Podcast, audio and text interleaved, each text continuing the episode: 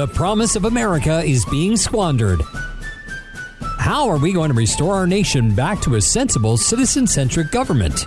Welcome to Reimagine America with Joyce Cordy. Joyce is a businesswoman, not a politician, and she's here to offer pragmatic, possible, and post partisan solutions for the 21st century. Now, here's your host for Reimagine America, Joyce Cordy. Welcome to the Reimagine America Radio Hour. I'm a businesswoman, not a politician. I fix problems, I don't make them. And the absolute dysfunction of our 117th Congress is a significant problem for all Americans, regardless of your tax bracket, your ethnicity, how old you are, what your citizenship status is, what your career is or was or will be, whatever your political party preference is, or if you don't have a party preference, doesn't matter. For years on radio and on this podcast, I've referred to successive congressional sessions as the most expensive debating society in the world. But that was the good old days. Today, Congress has degenerated further into the best paid Toastmasters chapter in the entire world. It's nothing more than a series of five minute, more or less, speeches recorded in an otherwise empty chamber or disguised as a question aimed at bombarding any witness unfortunate enough to be called before a committee or a subcommittee of the House or Senate. No wonder FBI Director Christopher Wray has said he'll be up to the hill again sometime in June Right now, he's a little too busy to be harangued by a bunch of carnival barkers. It wasn't always this way, but there's been a steady degeneration through the first two decades of the 21st century into a cauldron of grievance, aggrievement, gotchas, character assassination, scandals that possess the press, but not the ethics committees of either the House or the Senate the unvarnished pursuit of personal power at the expense of the body politic, the Constitution, and the mortgage we've already placed on our children's futures. And it's on both sides of the aisle and it's in both chambers. You know, there are some really smart, capable, and even well meaning members of both parties and in both chambers but their good intentions and their good ideas are blocked by a wall of partisanship at both the committee and the caucus level. You see, all of what they're talking about in Washington about who's going to pay and who's going to gain and, you know, blah, blah, blah. You know what? It's all just a con. It's all just a con on us, the American people. And it's time we said enough. It's time for major reform of the institutions of Congress. Now, I'm not a big fan of what happens at the state legislative level either. I'm not a big fan of what happens at the state legislative level either. But for the purpose of the 25 minutes or so that we have to spend together, let's focus on Congress. More than we need to get dark money out of politics, we need to get politicians out of politics. The purpose of serving in Congress is to represent the people of the district, not for the congressperson to have a steady paycheck to pay off the bear mortgage. Time and grade, as the military term it, does not make a person smarter or more committed to the common good.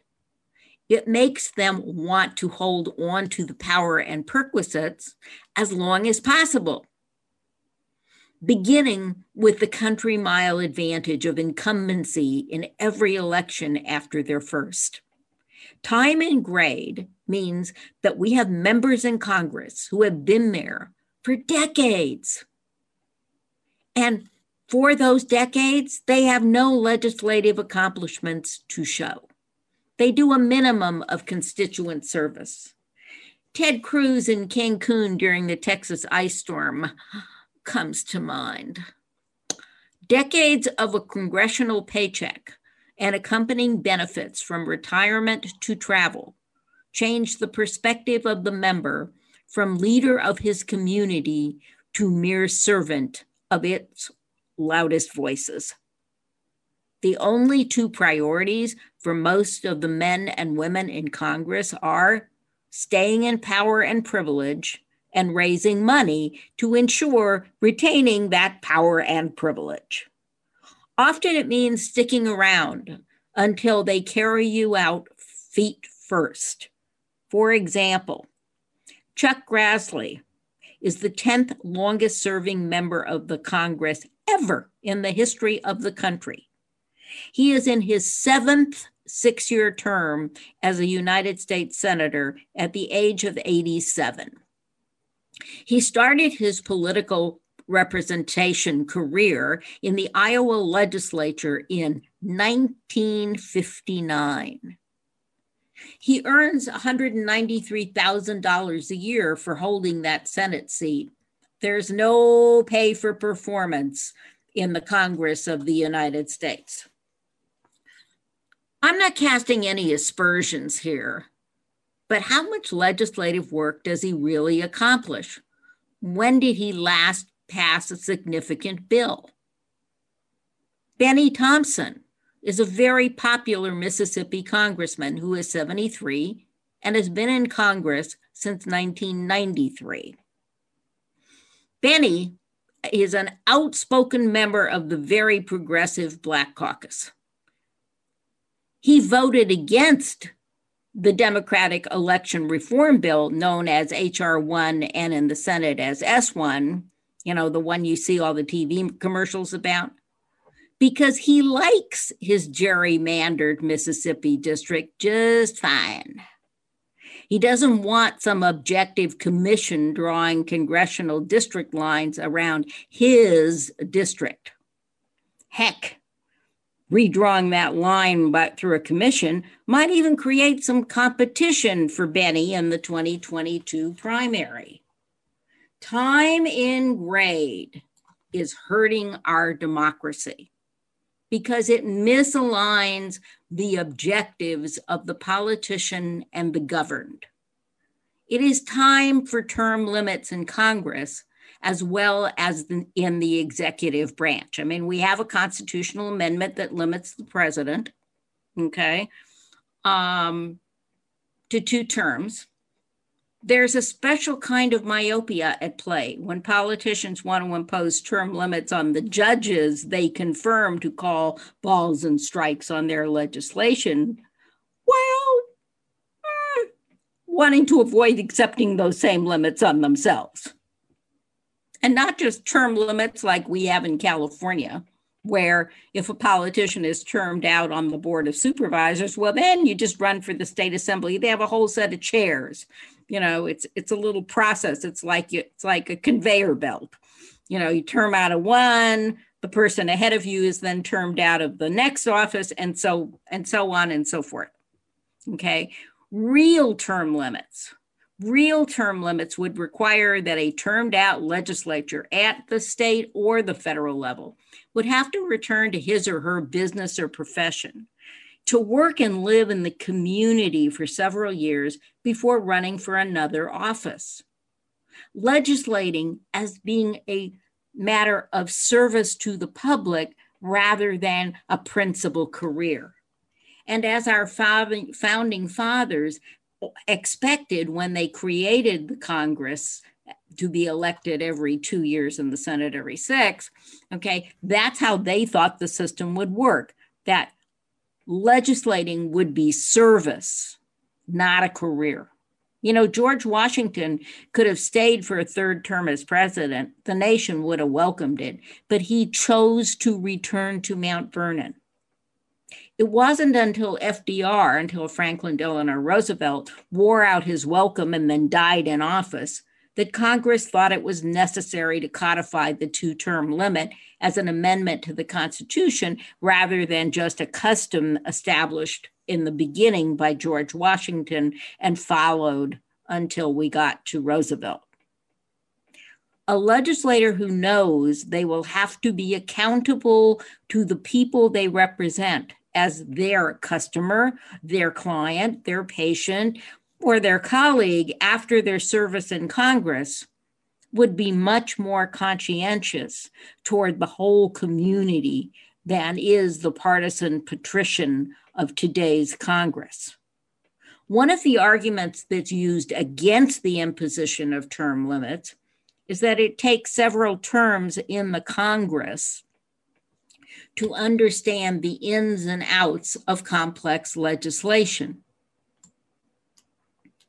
Since legislation is translated from talking points into text by a bevy of lawyers who work for the various congressional committees, as well as for individual members of both houses, that argument tends to be specious because members of Congress don't really draft legislation.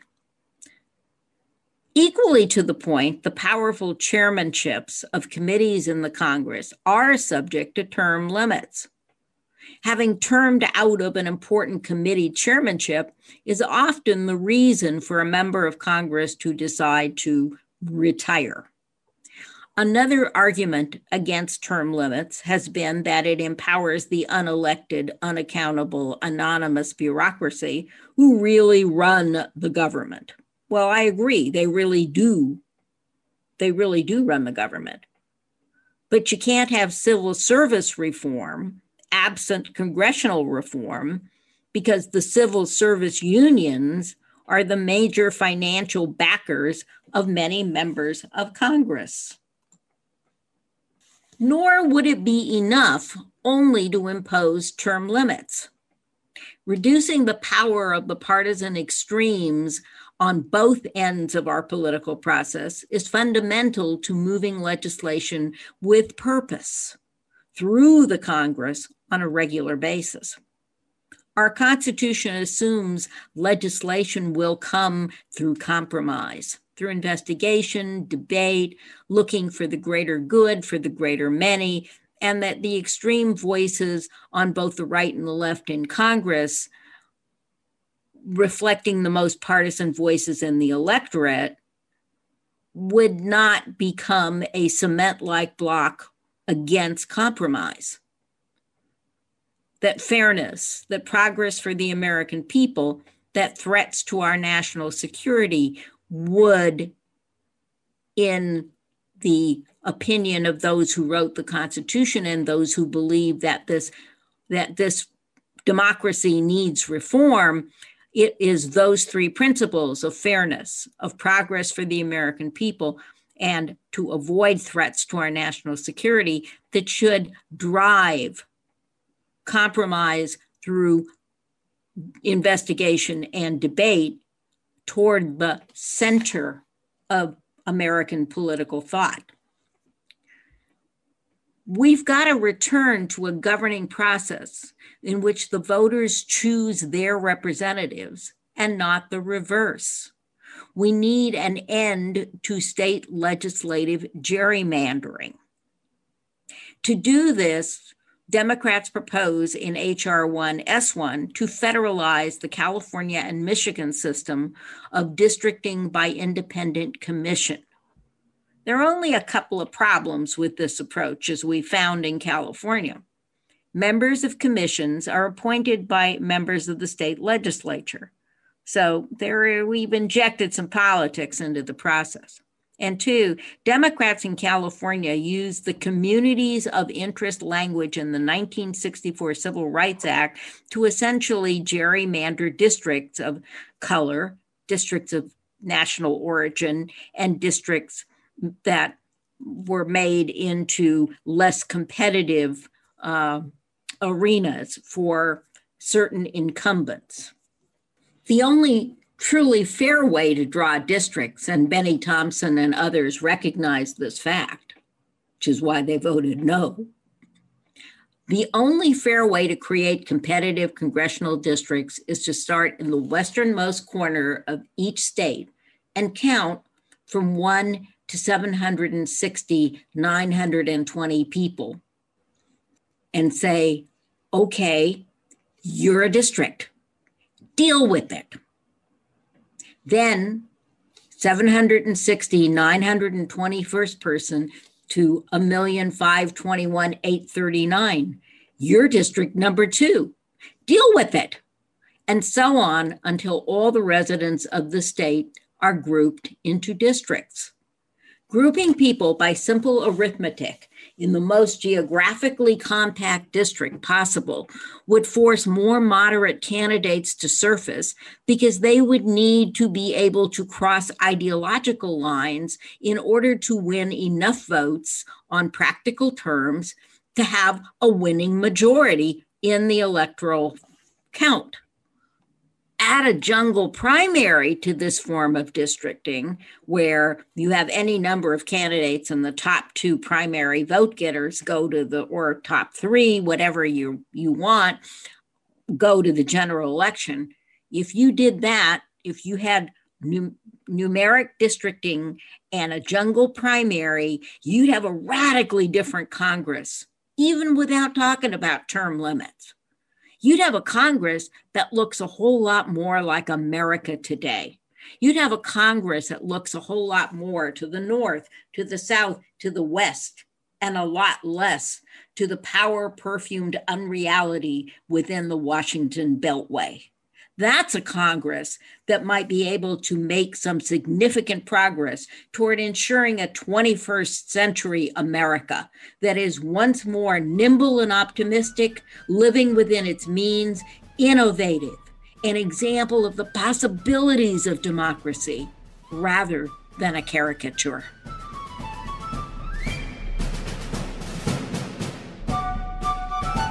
Thanks for listening to Reimagine America with Joyce Cordy. You can learn more at reimagineamerica.org. Got a comment or an idea for a future show? Email Joyce at reimagineamerica.org or find her on Twitter at Joyce Cordy or at Reimagine Radio. Take a minute now and go to reimagineamerica.org. Join the forum. We'd love to hear your thoughts. If you love the podcast, donate and tell others. You can invite Joyce to speak at your next meeting or conference through reimagineamerica.org. And finally, don't forget to subscribe to this podcast at ricochet.com or c-suitenetwork.com. That's c-suitenetwork.com. Together, we really can reimagine America. This podcast is a part of the C Suite Radio Network. For more top business podcasts, visit c-suiteradio.com.